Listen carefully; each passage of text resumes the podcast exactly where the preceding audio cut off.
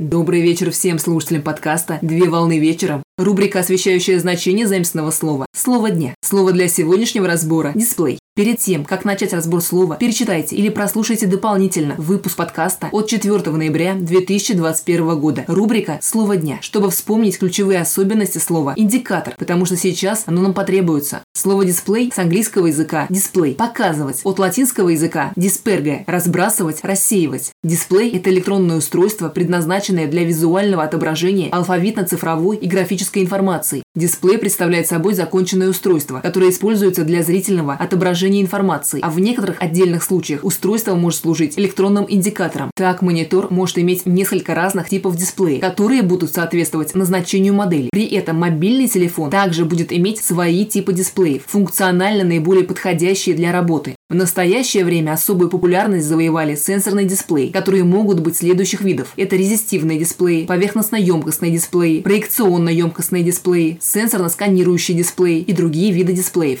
Дисплеи широко распространены в калькуляторах, компьютерах, ноутбуках, мобильных телефонах, навигаторах, платежных терминалах, телевизорах и в других сферах применения. На сегодня все. Доброго завершения дня. Совмещай приятное с полезным.